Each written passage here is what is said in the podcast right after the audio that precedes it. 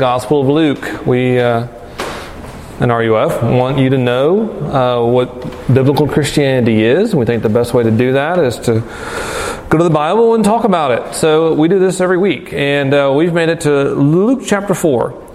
And uh, in some ways, we do the same thing sort of every week in a different text. Today, two things slightly different.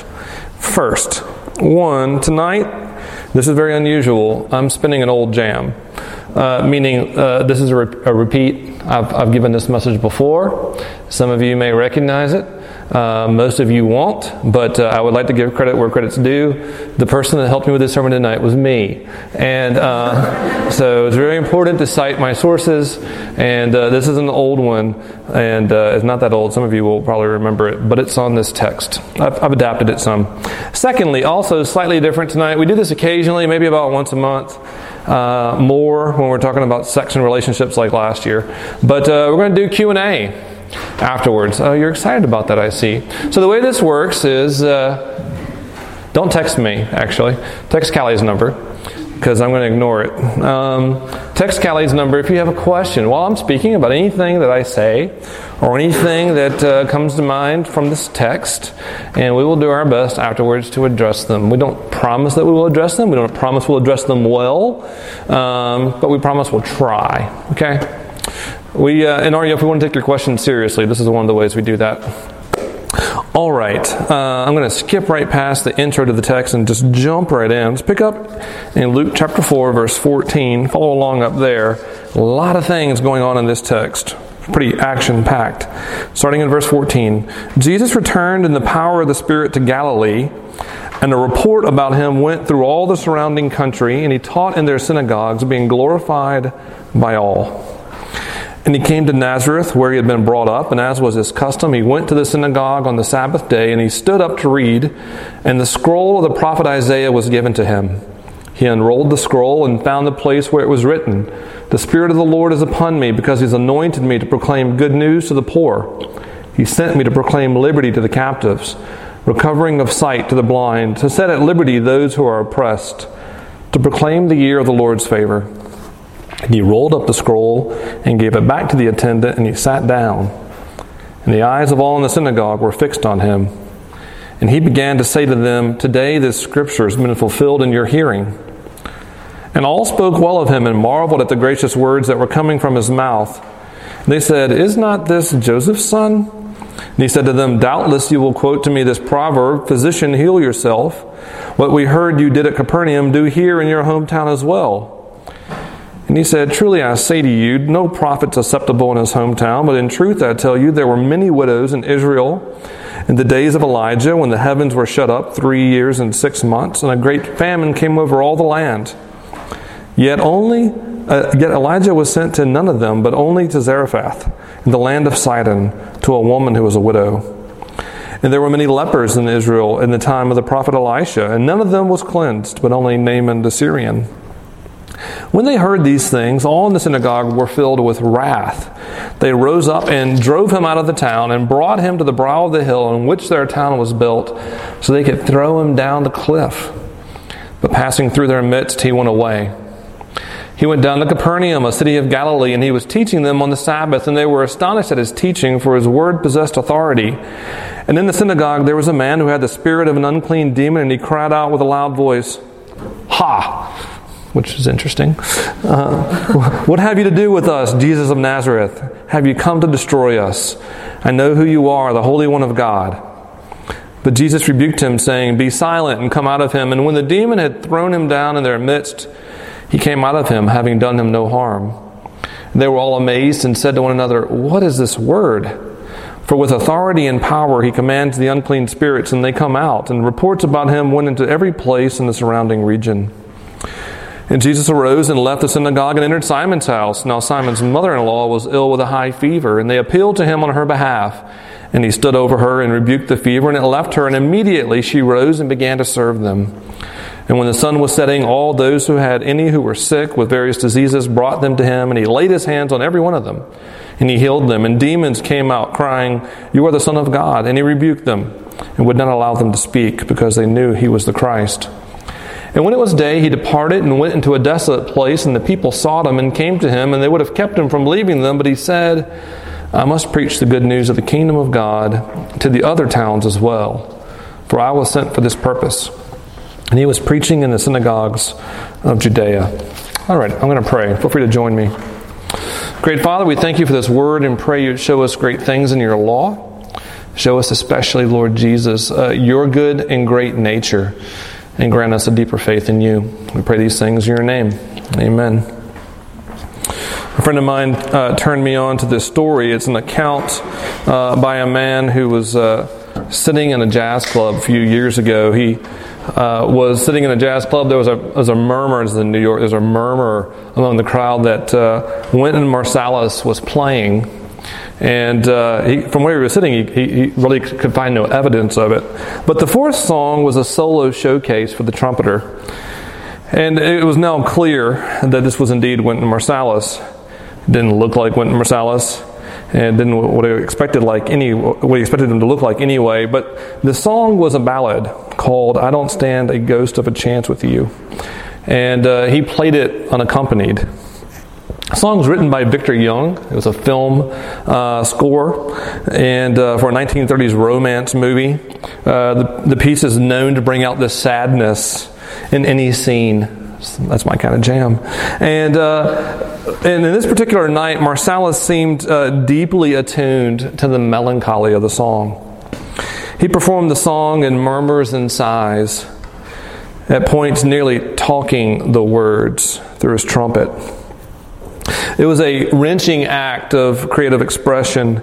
And as he was reaching the climax of the song, he, he played the final phrase, which is the title of the song, in declarative notes, each note lingering just a little bit longer in the air.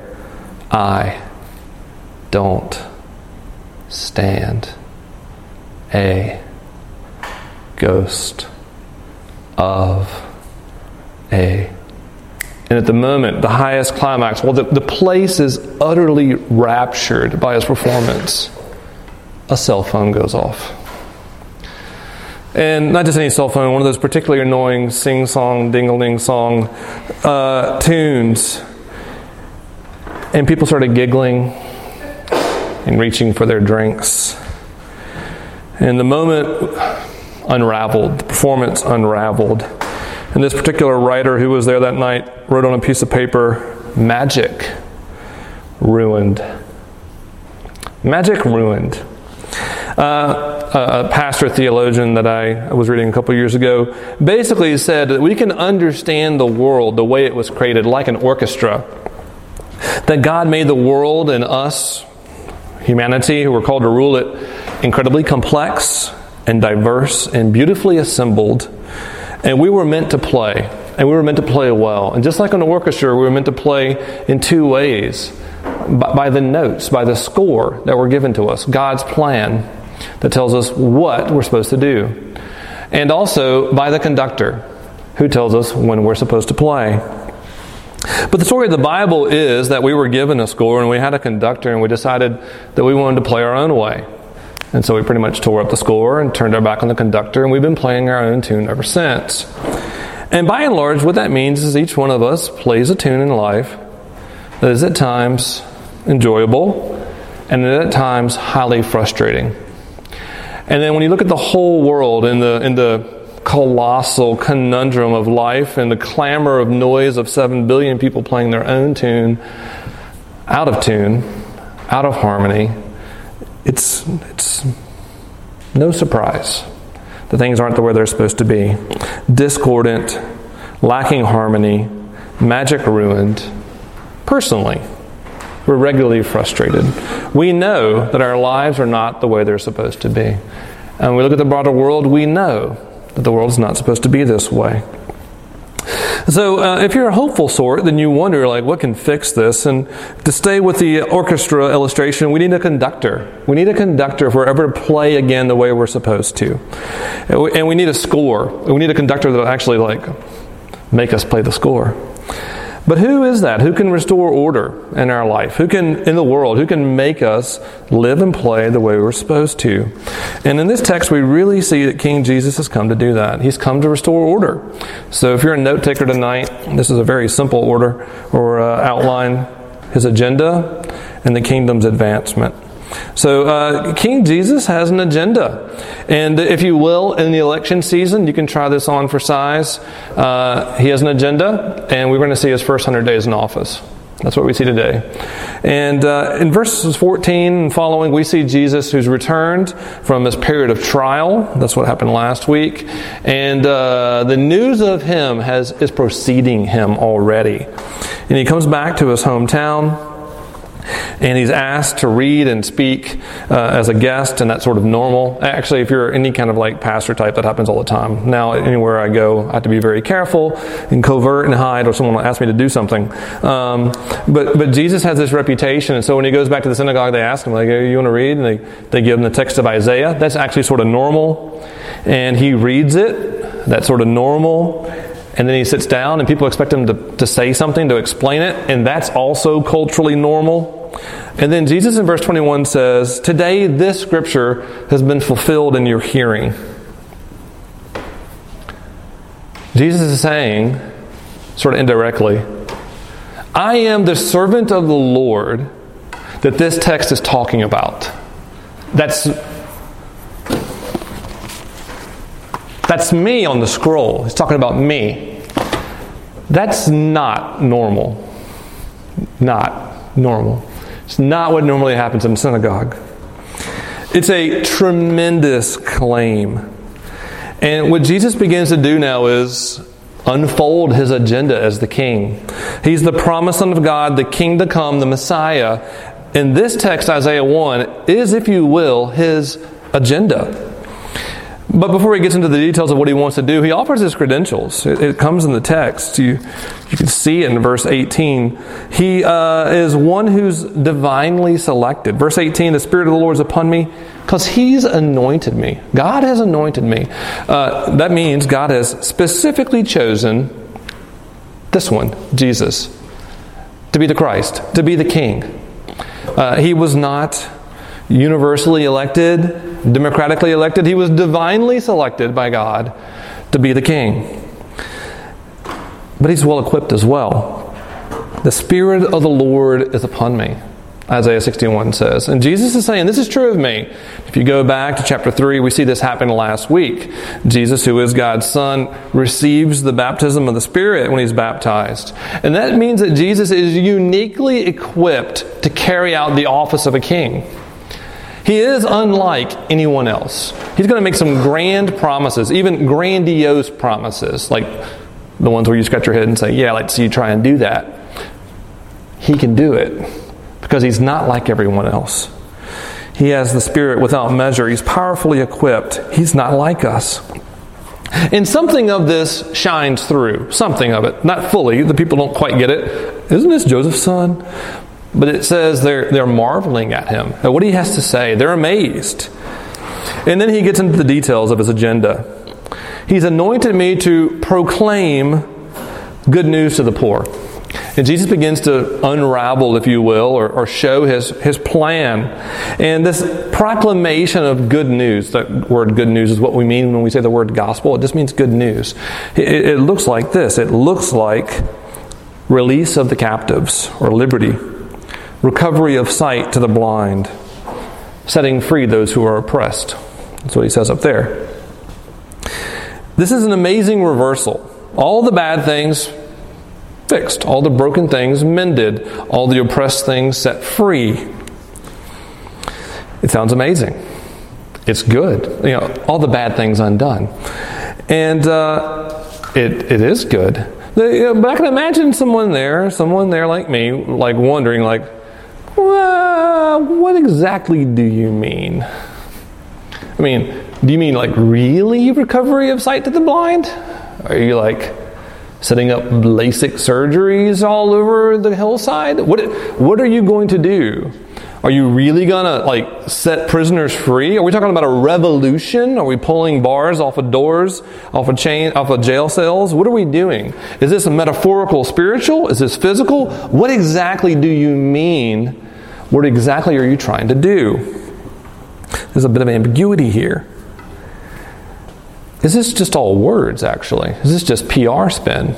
Grand promises to boost his popularity. Well, if it's that, then he quickly ruins it all. Because he goes from being marveled at and popular and everyone's excited about him to his own town, just eight verses later, ready to throw him off a cliff. Do you notice that when we read? Like in verse 22, they're like, This is amazing. This guy's amazing. Isn't this Joseph's son? Didn't we know him like a long time ago? He's a carpenter down the street. That's him. And then, like eight verses later, they're so filled with wrath. The word's wrath. It's not just anger. Like they want to tear him apart. They want to throw him off a cliff. Like, that's not metaphorical. They, they literally want to throw him off a cliff. What happened? Why are they so mad? He, he offends his audience. And uh, it's really interesting what, what pushes them off the cliff that want to push him off a cliff. Um, and you really get it in verse 23. Jesus basically says, This is my plan, this is my agenda, to bring good news to the world. And they're like, That sounds great. And Jesus basically says, Let me, let me make it clear to the world. They're like, Okay. And Jesus says, Listen, you're going to tell me, you're going to tell me, Hey, Jesus, we heard about all this cool stuff you're doing out there. Do it here. Do those things here. And Jesus is pointing out to them that they by nature are possessive, they're selective. And to make it clearer, Jesus gives them a history lesson. Hey guys, remember in the Old Testament, there was this long period where people were, were starving, they were thirsty, there was a famine, and God decided to act. He sent someone to a Gentile widow, an outsider way out there, one of your enemies. Do you remember that? And he says, You remember that there were like lepers everywhere? There still are. And God could have healed any one of them. And he decided instead to heal this Gentile named Naaman, the Syrian. Basically, what Jesus is saying is God has always intended to bring blessing to the world. And historically, you haven't liked that. And they basically say, You're right. Now we want to kill you.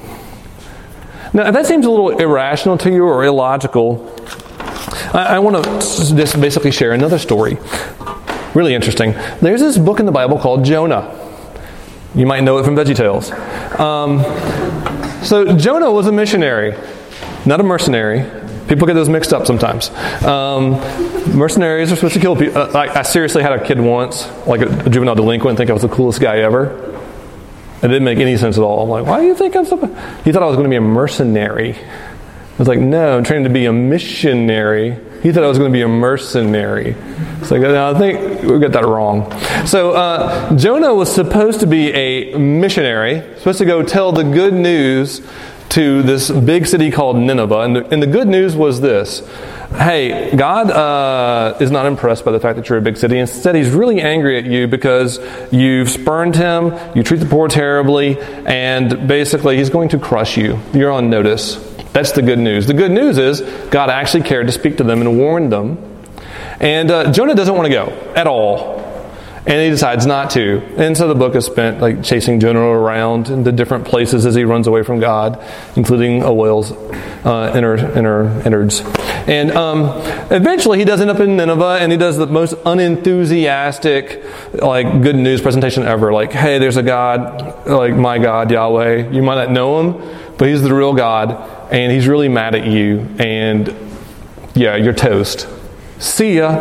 Like, that's pretty much it. Like, he really doesn't care about them at all. And then something really funny happens. End of chapter 3, the Ninevites hear this message, and they take it to heart. They genuinely change. The text calls it repenting. They, they turn from their ways, and they turn to God and mourned. And then, chapter 4. This is what I want you to listen to. All that other stuff wasn't important, but it was. Chapter 4 begins with Jonah angry. Angry, angry, angry. And God comes to him and says, Why are you angry? And Jonah says, I knew it. I knew you were a God like this, a God that delights in mercy, who's rich in mercy and compassion, delighting in steadfast love. I want to die. I'm not making this up. You can go read it. Jonah 4, 2, and 3. He's a missionary. And he basically is saying, I hate those people. I hate them so much, I want them all to die. And I knew you were a forgiving God. And it makes me so angry I could die. Okay, now if the Bible is going to be that honest about a missionary's heart, I think it'd be good for us to be honest about the fact that we can be like that as well. You see, it's not just Old Testament prophets or even like people in Nazareth who have a problem with being selective. It's a human problem. All of us have a short list of people that are in and out. Cool, not cool, smart, not smart, pretty, pretty, not pretty, um, good, not good, promising, hopeless. Off God's radar, no chance. You're toast. We've got people we think that are just beyond reach. They're on your short list. We all have them. Basically, Jonah's was like a couple hundred thousand people, actually. And that's the problem in, in Nazareth. They're basically saying, we're the people, and they don't deserve the good things God has to bring.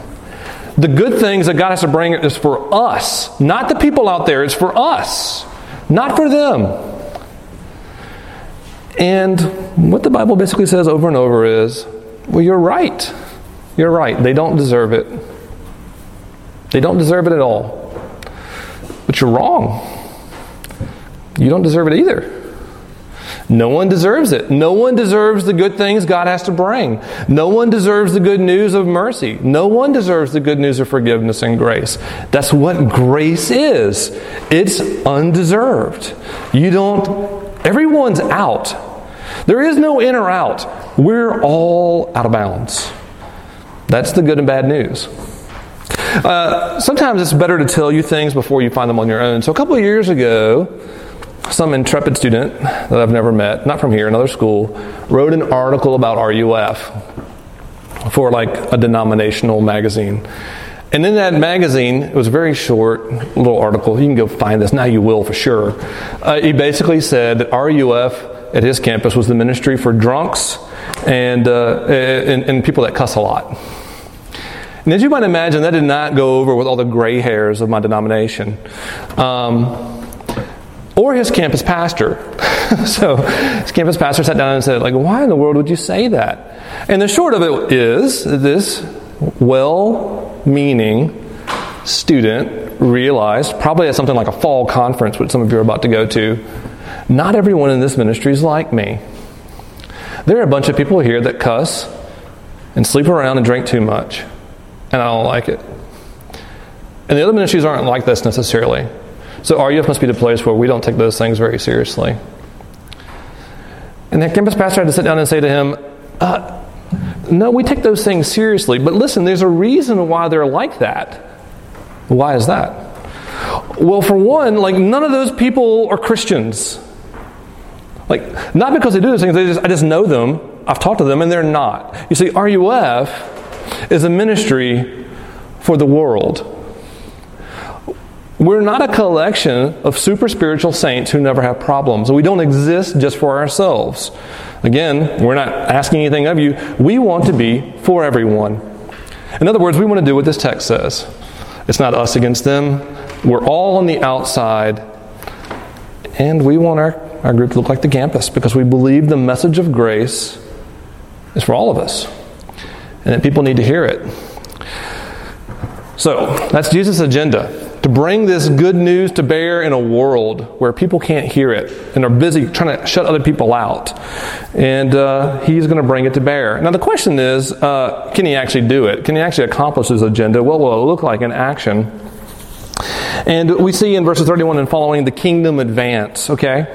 And it advances powerfully. It advances powerfully by his word. You see it in verse 31 and following. He leaves Nazareth and he goes out and he starts teaching again. He does this all the time. It's really interesting if you're if you're the king and you're the son of God and you have power, and if you go back and look at this text, there's like power and authority everywhere. You you you could probably do like things a lot more directly. You could just basically issue an edict, like you've got 72 hours to get your stuff straight, and then there will be hell to pay. He, he could do that, it was within his rights. Instead, he decides to do this really humble thing where he goes to a synagogue every Sabbath and, and proclaims good news. There's a God in heaven who is righteous and holy, but he, and he's willing to forgive sins if you come and embrace his son. That's a really humble means of bringing his kingdom to bear. And that's what Jesus does all the time. And that sounds really humble, and it is really humble. I do it every week. I'm like, I don't know if anything's going on out there. Just throwing out words. Are they landing? I don't know. And um, that's what Jesus is doing over and over and over. But his words have authority. When he preaches, things happen. And at the end of this text, you may have noticed it when we read it. After he's, you know, healed everyone in the town and cast out a demon and fixed up mom-in-law, basically he has this like really devoted crowd of people. If they wanted to say, hey, let's just shop right here, we'll start like a university here and a high school and uh, maybe get one of those like local public television things going. Uh, he could have set up his own little mini kingdom right there in rural Galilee and people would have ate it up. They would have. Like, okay, we got the little Jesus club here. And they would have done the same thing. Like, these are the insiders, those are the outsiders. If you want to be an insider, come to us. That is not not what Jesus did. He didn't. They, they had to look for him. Where are you? I must, verses 42 to 44, I must go to those other towns and preach the good news. This is how he brings his kingdom to bear. This is how Jesus, Son of God, plans to change the world. To share a message of good news with the world. So, if you want to know why a 41 year old man would show up every Thursday to do this. Or why in RUF we take God's word seriously enough that that same 41 year old man would show up and preach for about 30 minutes every Thursday night. It's because of this. If the Son of God said the way that God brings change to the world and change to lives is through the Word of God, then I think that's what we're going to do. Then do it with fireworks, didn't do it with holy water. Didn't do it with uh, magic tricks. He shared a message of good news that God forgives sins and turns broken things upside down. He did it then, we'll do it now. That's why RUF does what we do in regards to God's Word. And it works. People are changed the kingdom grows. Uh, not just words, but also works. You, you see that here uh, in verses 33 and 36, this account of the demon possessed man. At some other point, I'll go into a longer explanation about, hey, why, why are there like devils and bad stuff everywhere in the Bible, but I don't see it? I'd love to talk about that, but I'm not going to do it tonight, but I will do it soon. But really interesting here, a couple, a couple things I'd like to point out to you is that, uh, again, just as Jesus speaks with authority and power, he acts with authority and power. And there's almost a, a subtle clue here that we have sort of a, a cosmic battle of good and evil going on here. In verse 34, this, this uh, demon, I don't know how to call him, this really bad guy, um, asks Jesus, Have you come to destroy us? You see that? Verse 34. Have you come to destroy us? Okay, two ways to interpret it that, that I know of. Really? One, have you come to destroy us, being me and the other bad demon like thingies, right? Or two, what could be the other us? Me and this dude. Me and the guy right now. Me and this piece of meat that I own. That us. Have you come to destroy us? And if that's the case, then this is like a challenge. It really is. Basically, Jesus, uh, I know who you are, and I know you're powerful. And if you want to do battle right now, cool. Are you going to destroy both of us? Because I'm taking this guy with me. So last week I basically uh, illustrated an entire sermon with with uh, Dark Knight references, about which I'm somewhat proud. And um, after that movie, it seems that Bruce Wayne went into hiding. This is the chronology, okay? And then, like these really bad guys came from space, and there was this giant battle. It happened in this other movie called Man of Steel. Okay, and stick with me. During Man of Steel, basically, this other guy, also wearing like tights, um, named Superman, had this epic battle with this dude named Zod, in which, as you might expect from two like foreign huge powers, they basically destroyed every single thing on Earth. Have you, have you seen the movie? Like, have you seen the movie? Like, I'm not saying you should. It's one of those deals there where, like, hey, you know, there were two like huge galactic superpowers, they probably would pretty much destroy everything. You sort of watch it and you wonder, like, how did anyone live? And uh, that is actually why the Dark Knight decides that there needs to be another movie where I come back to destroy Superman. That's the way it worked, by the way. That last movie that no one went to see. Basically, Batman was in hiding watching Superman and Zod destroy the whole world and said, like, man, this guy's dangerous. I need to take him down. So, shortly, uh, this has a point. Um, just like there was unparalleled collateral damage in that movie. Seriously, like they didn't mean to like destroy the whole world, but they pretty much did. This this bad guy is telling to Jesus, "Hey, if we do battle, there's gonna be damage. People are going to get hurt. I'm taking this guy with me." And uh, what what happens here in verse 35 is really interesting. Jesus defeats overcomes this one. And the text makes a note to point it out having done him no harm. You see that? Having done him no harm. In other words, Jesus is great in power, more powerful than anything else that we've encountered thus far. And yet, careful, tender, compassionate, and uh, he, he, as he pushes back darkness and evil, as he pushes back brokenness, we can see his gentleness and compassion. He, he does battle here and then goes and heals someone's mother in law. Like, that's a weird day at the office, right? What'd you do today? I beat back evil. Oh, let me help. Let me help mom-in-law. Like that's Jesus, all powerful, gentle, humble, compassionate. And then, when it's time, the entire town brings everyone that's sick. And Luke makes a point of saying, He healed them all, touching all of them. He laid, verse 40, laid his hands on every one of them. That's really interesting. I, I have every reason to think he could have said, like, Whoa, look at all those people out there out the window. It's been a long day at the office. Hey, y'all are good. Done. Everybody go home. Like everyone's instantly healed. Like, why couldn't he have done that? Really, why couldn't he have? And instead, he takes the time to address and heal each one of them individually. Great power, great care, and gentleness. That's the kind of king we have. And uh, so, a quick question here What does Jesus care about? What's his agenda about? Spiritual or physical? Or both? We see in his kingdom that he cares about everything. He cares about human hearts. He cares about hatred. He cares about love. He cares about mercy. He cares about forgiveness. He cares about those who are oppressed by evil. He cares about those who are oppressed by illness. He cares about all of it, and He's coming to restore it all. And uh, that should impact the way that you think about how He cares about you. So after like eight years of working with college students, and I'm not to say, I'm not saying that you're like all the other college students I've ever worked with, but this is sort of what I've got. That over over time, I've learned that you know, just like other human beings, you're selective about the kind of people you think God works in.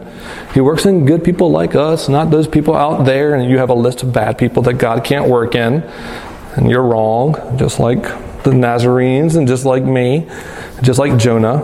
But we're also selective about the things that we want God to care for. We as individuals are really selective about the things in our lives that we want God to care for. We want God to care about the things we care about, like our grades. and our relationships with the opposite gender, and the drama in our lives, and the fact that we're tired, and the fact I don't know what my job is, and the fact we want him to care about, and I want my roommate to die and go away. We want God to be concerned about, well, maybe not. That's not based on any particular conversations I've had with any of you that I would say that. Um, meanwhile, meanwhile, in our hearts, we can be self absorbed, unloving, uncharitable, like mean, unfaithful. And we don't even think about it. And we don't necessarily want God to care about those things or fix them. And yet, Jesus came to live and die for those things. And at the same time, we can have individually deep wounds, areas of brokenness in our lives from abuse, from abandonment, from family history, physical and mental illness.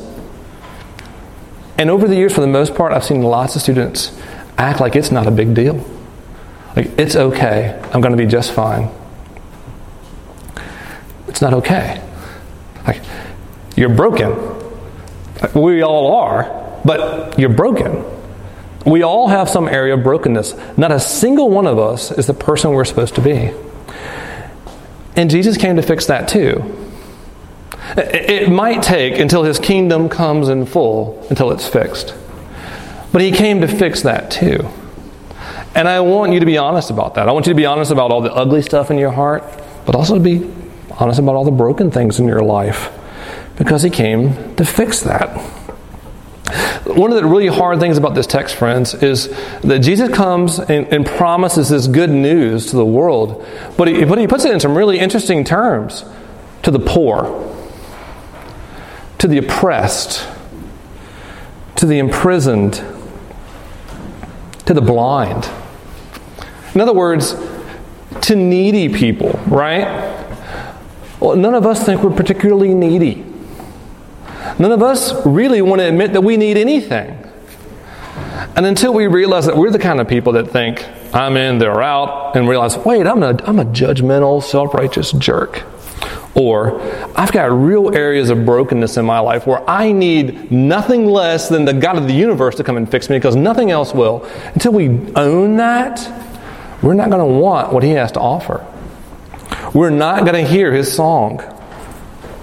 So we've seen his agenda, we've seen the kingdom advance, and uh, let's go back real quick to that New York City Jazz Club. So the magic's been ruined, and a cell phone offender scoots off into the hall, answering the phone, having a business conversation. The guy was just clueless, actually. And um, everyone's talking. And Marsalis, meanwhile, is just frozen at the mic, holding his trumpet, uh, not moving. And, uh, and then he played the silly cell phone melody, note for note. People began to giggle a little bit. And then he played it again and again. And then he began to improvise it. And then the audience slowly came back and began to pay attention. Three or four minutes, he had resolved the improvisation. You changed the keys once or twice. You throttled down the tempo to a ballad to end up, like no one else in the world can do this, by the way, to end up exactly where he was. I don't stand a ghost of a chance with you. And the room erupted in applause. Like no one could do what he just did with a trumpet. Like it's amazing to take a, a, a moment ruined and to take you right back to it. Magic restored. The story of the Bible is that it was all once magical, the way things were supposed to be, and we've just had to do it our own way. And we're playing our loud, busy tunes, acting like everything's all right. But, but Jesus has come, and he's playing a completely different tune, and he's, he's yelling to us. Really, he is yelling to us. Calm down. Stop playing for just a minute. Listen to me. I have a good news song for you to hear. It's for the whole world. When you hear it, you're going to love it. You're going to want to listen to it over and over. You're actually going to want to play it. I will teach you how to play it. When you learn how to play my tune, my song, it'll change your life. It'll change the whole world. Let's pray together. Our good Lord Jesus, we thank you for your kindness.